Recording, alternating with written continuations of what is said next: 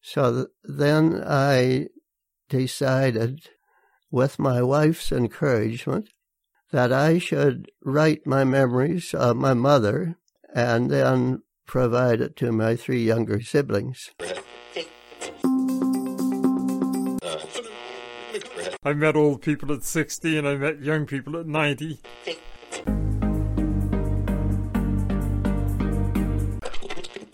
I think the kids are learning perhaps a huge lesson in life right now, but I wouldn't want to be a teacher trying to cope with this system because I don't know how they're doing it.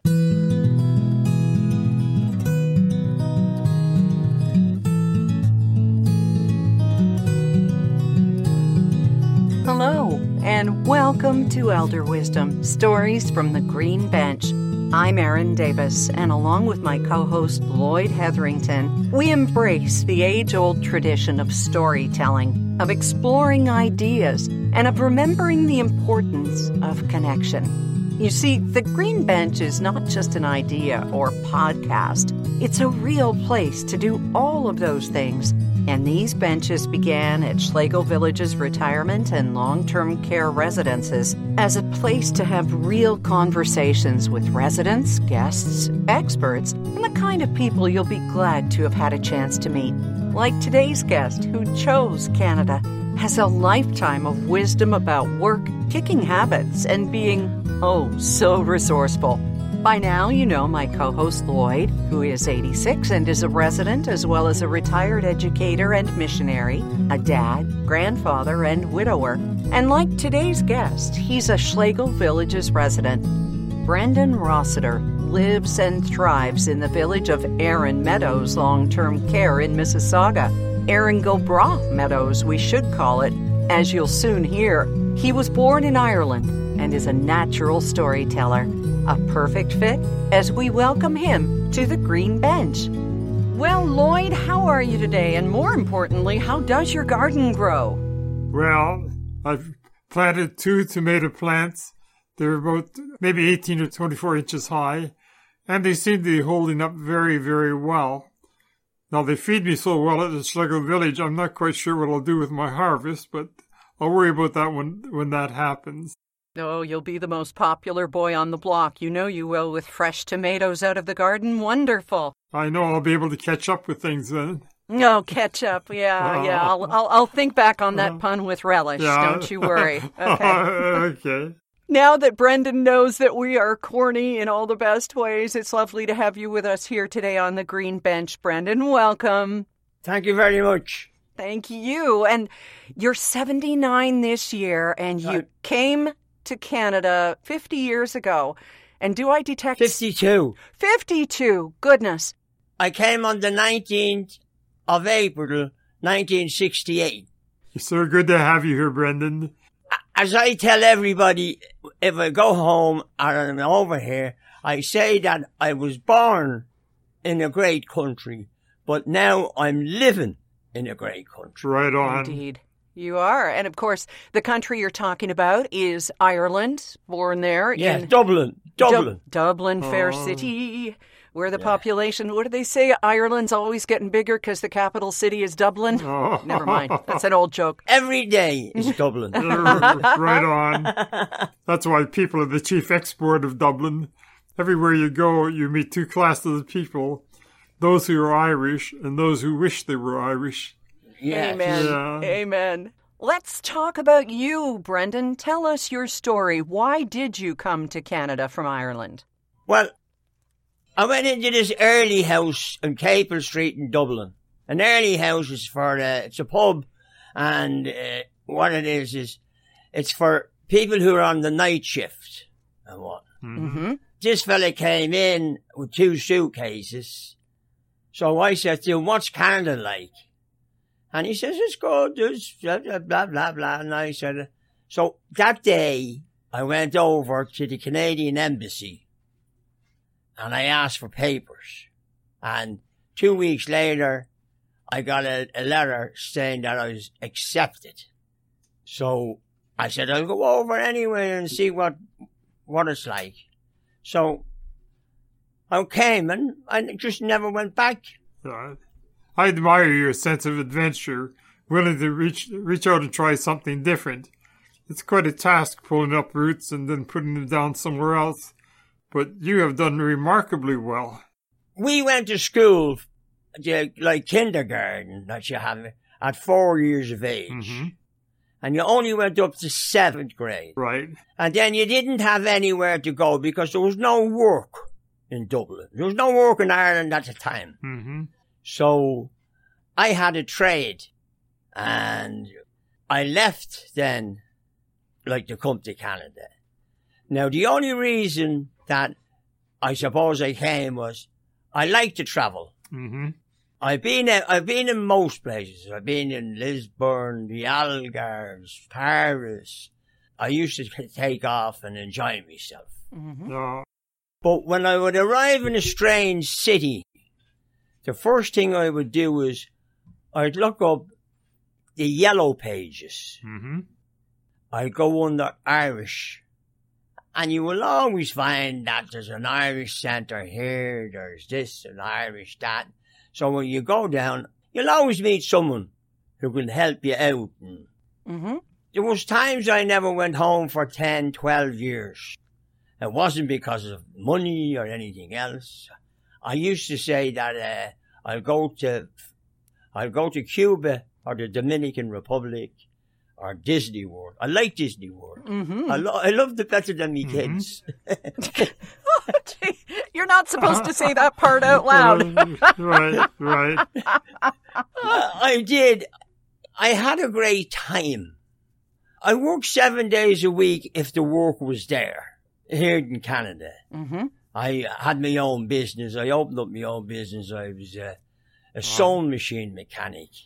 Right. Ah. Yeah. I used to fix the big industrial sewing machines hmm and I would sell them and rent them and anything to make a dollar. And that was almost recession proof too, because people buy them, right? And when times are not good, they make their stuff at home. Yes, CMT that's called. Uh huh. Cut, make and trim. So Ah. the, the factory would bring the pieces of garments together and you would work them in your house at, at piecework. Mhm. Right. But I done a lot of work for the movie business. oh, Oh, do tell. I would rent them machines, like Good Will Hunting and things. They'd rent the machines, say 15 machines for eight months. They'd pay you up front. If anything broke on them, they'd pay you for a service call. And when they was up, you got the machines back right. and you sold them. Sweet. See, you have to understand, you're on your own. You can't go around to your mother and say, I haven't got my mortgage for this month. I was 3,000 miles away. Mm-hmm.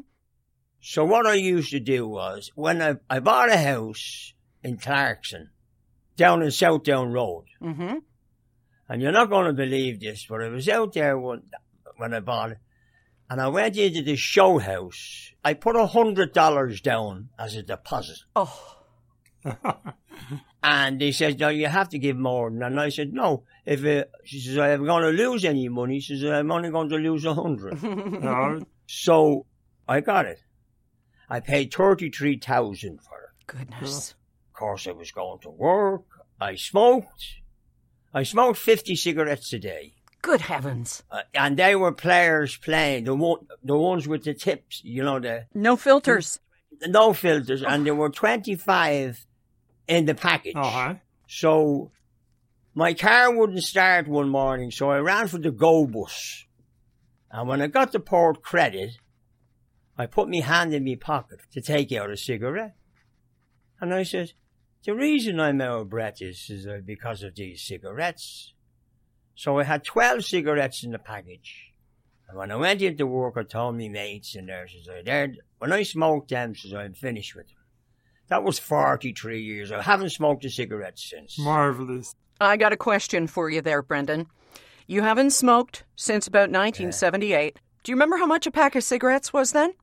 Uh, you, you'd be looking at around 25 cents because a case of, uh, a case of Molson Ex was, uh, 350. Okay. And you could go into any supermarket with two trolleys and load them both up with groceries and for twenty dollars. Uh-huh. Right. Yep. Okay. You won't do it. To, you won't do it today. No. Now, I want you to guess, Brendan, and I know you won't know this one, Lloyd. How much is a pack of cigarettes today, Brendan? I haven't a clue. Give me a guess. I'd say, I'd say ten dollars. Fourteen fifty. Crazy. Aren't you glad you made that decision? Look at all that money. It didn't bother me. I have very, very strong willpower. Certainly you do. If I say I'll do something, I'll do it. That's part of the DNA of being born in Dublin. The Irish are the fighting people. They have determination. They get, have get up and go. And you, you just exemplify that. There's a lot of people in around the world don't don't realize that there's three Nobel Prize winners for literature from Dublin. hmm We used to go to the Gay Theatre, the Abbey Theatre. I always loved the theatre. Mm-hmm. And Right. that's the way you were brought up, you know? That's the way I was brought up anyway. And I was the youngest of six boys. So one of my brothers, Leo, he used to say, if I got a kick in the dairy, eh, I'd end up with a black eye. Ah, Uh, brothers. were you the youngest sibling? I have a younger sister. Okay. Four of my other brothers passed away. They all lived in the, to their 80s. Mm. Ah, 83, 84. We've long, long longevity in, uh, in the family. right. And, uh, two of my brothers died of asbestosis. Oh. They, they worked in the, you know, the lagging and, and putting the, around the pipes and everything. And they didn't have masks or Oh. anything else. Right. The doctors used to say, it's amazing that you are still alive. Goodness. But Dublin is different. It's it's a city that you can get anything in. You could go to different pubs in the middle of the night, and if it was going to be raided, the sergeant in the police station would phone up the pub and say, "You're getting raided tonight." so they'd all go out into the into the field and they'd sit there and be quiet. Oh. And then later on that night, the sergeant would come up on his bike and he'd be sitting there drinking for the rest of the night for nothing. Yeah, you know it. You know it. Yeah. Uh, and okay, drinking is something that is synonymous with Dublin. It was James Joyce in Ulysses. There was a character who said they thought it would be a good puzzle to cross Dublin without passing a pub. And certainly some of our very, very favorite memories are from the pubs in Ireland. But you gave that up too. You gave up smoking, more or less cold turkey, but you decided that you weren't going to take the drink anymore. I gave that up about nearly five years now. I haven't had a beer since I, I said I would give it up. Why did you give it up? I wasn't well. Mm. And I knew, I, I said to myself, if I knew I was going to live this long, I would have took better care of me body. Right. Ain't that the truth? There's all lots of stories, like, and the strangest of them all is the ones that are true are always the funniest. Oh, do tell. That sounds. Oh, let's yeah. let's just snuggle into the green bench here, Lloyd, and let's hear Brendan tell us a Oh, story. I'm wait. I'm waiting for it. My father made sure that we all got trades. So, one Saturday afternoon, he was uh, making a fry up, you know, mm-hmm. in Irish. So instead of bringing the plate over to the pan, he brought the pan to the plate on the table and he spilt some grease and he slipped and he bashed his head. He needed a few stitches and whatnot. Ooh. So my brother got him and brought him down to the hospital and it was a student doctor. So he said to me, father, what happened? And he said, I had a blackout. So he says, well, we're going to keep you in for two days. So my brother said to him, he explains, he says, he's half drunk. That's what's wrong with him. So he said, we're going to have to keep him in. So anyway, they took off his jacket, his waistcoat, a shirt, a vest and one. And the doctor turned around and says, Oh, Jesus, he's like an onion. Oh, You know, and another time, uh, eh, over here in Canada, they just say to me, uh, when are you going to learn to speak English? And I'd say, well, we spoke with force and you screwed it up. And then they said to me, uh, how come you didn't change your accent? And I said, I couldn't find a better one, so I kept the one I had. Lovely. Uh, Perfect. yeah. So, did you retire at any time, Brendan, or have you always just kind of kept going? I retired when I was 70. Oh, okay. Uh-huh. and anything I ever done, like property I'd buy, I had a house in Oakville, I, had to, I sold it because it was 2,500 square feet and I was living there on my own, it was too big. So I sold it. But everything that I done, I made money on. Wow. Now I have a I have a daughter, she's 47, and she looks after special needs children. Mm-hmm. Right. And I have a son, he's 41, and he's got a big job in Hydro One. Mm-hmm. So they have their houses and this, that, and the other. And it, it wasn't actually the money. In other words, how many steaks could you eat in a day? Mm-hmm. So that's the way I would look at it. And they, anything the house needed or anything the kids needed, that would be it. Right. Mm-hmm.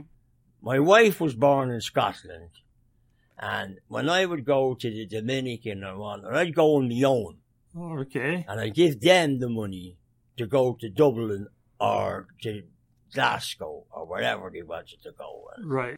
There would be a few things I'd change. Like if I was 22 or 21 today, I would end up getting a trade at repairs to small engines Mm-hmm. because there's fellas coming over here and they're working in the banks and this and they're all IT this, but they can't change a U-ground plug. Uh-huh. That's right. They can't change a plug. And then the lawnmower would break and you'd bring it down to the fella to fix it. And all it would need would be a spark plug. So he would say, well, I'll have to keep it for a week Right. and come back. Yeah. And he would rent him the second-hand lawnmower. yeah. he would be getting paid for the rent of the lawnmower and getting paid for Uh-huh. fixing the Right. lawnmower. It was found money. Yeah. But you realize these tradesmen, it's not the cost of the repair that's on the bill, but the amount they charge for the storage of it while you keep you waiting. Yeah, that's right, Lloyd. Well, I always said when kids are graduating from high school, the school teacher knows which ones will make it in a college or a university. hmm He should be able to say, well, look, you're better off getting a trade. They end up getting a hundred thousand dollars a year, and when they're finished their training, they don't owe OSAP or they don't owe the government or anybody else any two hundred thousand for Yeah. this, that, and the other, and they have to pay it back with interest. Uh-huh. Unfortunately, higher education is much more a money-making business than the, the classical education.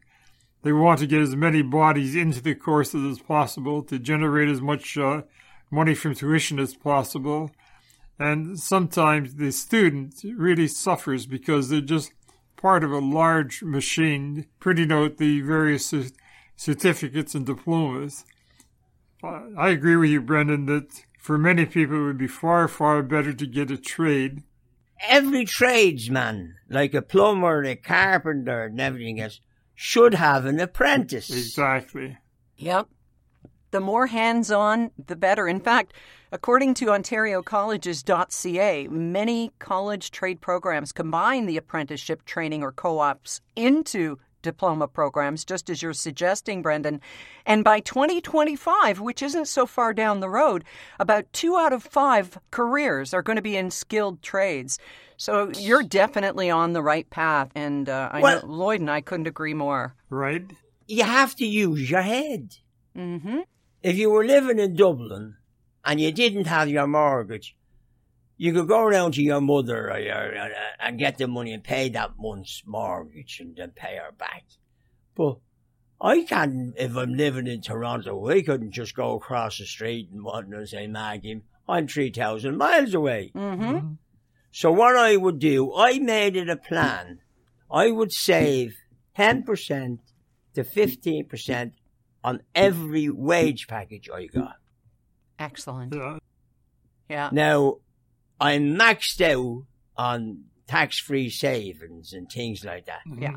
because you're not paying taxes on it. But anyway, you have to turn around and look Yeah. and you're on your, I, I realize you're on your own. Brenda, I like what you're saying.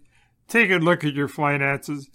You control them. Don't let them control you. Yes. And putting that 10% aside on a regular basis is so, so essential. Yeah. Once I was first married, my wife and I set up a budget, and we always paid ourselves as part of that budget so that I'm living comfortably in retirement now because of that.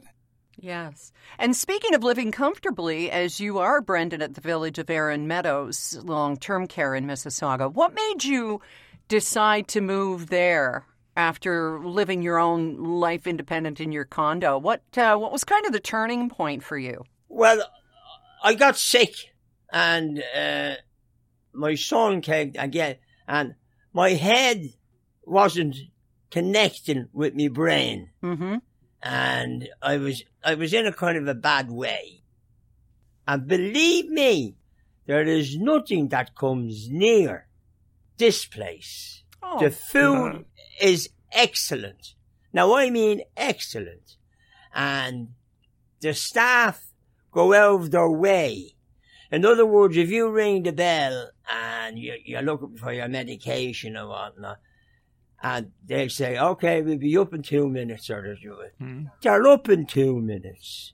Brendan, it's part of the DNA of the Schlegel villages that we are treated not like residents, but like presidents, where the, our slightest wish is their command. And I know from experience here, I asked for something and the answer is always sure, okay, right away. So I like being treated like the president rather than the resident. Yeah, well, the people here, they go out of their way to help you. hmm the girl that does the cooking and whatnot, she comes over at the end and said, how's the food? And he said, uh, uh, do you want anything else? And you need anything else? That's the way it is here. It's, I love it. It's brilliant. I, I find that because they do so much, I don't. I have a, a lot of spare time, and trying to fill that spare time is a challenge. Just, if you have spare time, you must remember there's always something that you can find to do. I don't need an alarm clock. Never did. Uh huh. I'm up at six o'clock every morning. Yeah. And I go and I get me medication and the blood sugar and this, that, because I'm type 2 diabetic. And the, but I was going down one morning to get a newspaper and I was wearing them flip flops Uh huh. and I tripped on the sidewalk Oh dear. and I broke my elbow in three places. Ooh. So I went down to the fracture clinic and they just put my arm in a sling. And it took them two weeks to, so I went in and the guy that tried to fix it, he put all the hardware through my arm. Okay. I had a day nurse would come in every day and she'd look at it and change the dressing and this, that, the other, and she'd say, it's getting better, it's getting better. I say, it's not. So I went back to the hospital and the doctor looked at it and he says, that's the hardware coming out of your elbow. Yeah. Oh He no. So he got a pliers and he pulled the two pieces of hardware out of my elbow without any injection or anything else. Oh. So three days later, I had an appointment with this doctor and I went and he was an Irish guy, a Cork man. I'll tell you a story about the Cork man. Anyway, so he took all the hardware out and then he opened up my elbow and cleaned her all out and stitched her up and sent me off So I can do anything with my arm now. Excellent. But the story about the Corkmen, they're everywhere. hmm When the Americans landed on the moon, they found a broken Coke bottle and a Corkman. oh, right. They're everywhere. Oh, And we used to joke in Dublin. We would joke in Dublin. Look, the thing about Dublin and Ireland, we laugh at ourselves uh-huh. and not get upset. Now, there's 50% of the Irish don't drink. hmm The other 50 make up for it. Right on. Well, yeah. Well, on that note, Brendan, we will bid you a very fond farewell and thank you so, so much for spending the time with us today and uh, telling some stories and a bit of wisdom, a lot of wisdom, and just your take on life. May you have many, many more happy years and may you be in heaven a half an hour before the devil knows you're dead. Well, there- there'll probably be a Cork man there. oh. A- and and he'll he'll steal the brass doors, so it'll be hard to get in. there you go. All right. Bye bye. Bye, Brendan. Lovely, lovely to have met you. Bye now. Join Lloyd Hetherington and me as we sit down next time with a 95 year old spark whose mottos are many, including If my eyes are open, my feet are on the floor. She's Annie Whittle and she's carving, whittling, out time to talk with us on episode 23. Make sure you don't miss one podcast and just go to elderwisdom.ca. Find the link for our Green Bench podcasts, and we'll let you know as soon as the next one's up. And while you're at the website, be sure and take the Elder Wisdom Pledge. On behalf of Lloyd Hetherington, I'm Erin Davis. We thank you for sharing in these life stories, and we'll talk to you again soon because your seat on the Green Bench is ready and waiting. Elder Wisdom Stories from the Green Bench is brought to you by Schlegel Villages, a complete continuum of care, offering independent living to long term care, celebrating and honoring the wisdom of the elder. To learn more about us, please go to our website, schlegelvillages.com.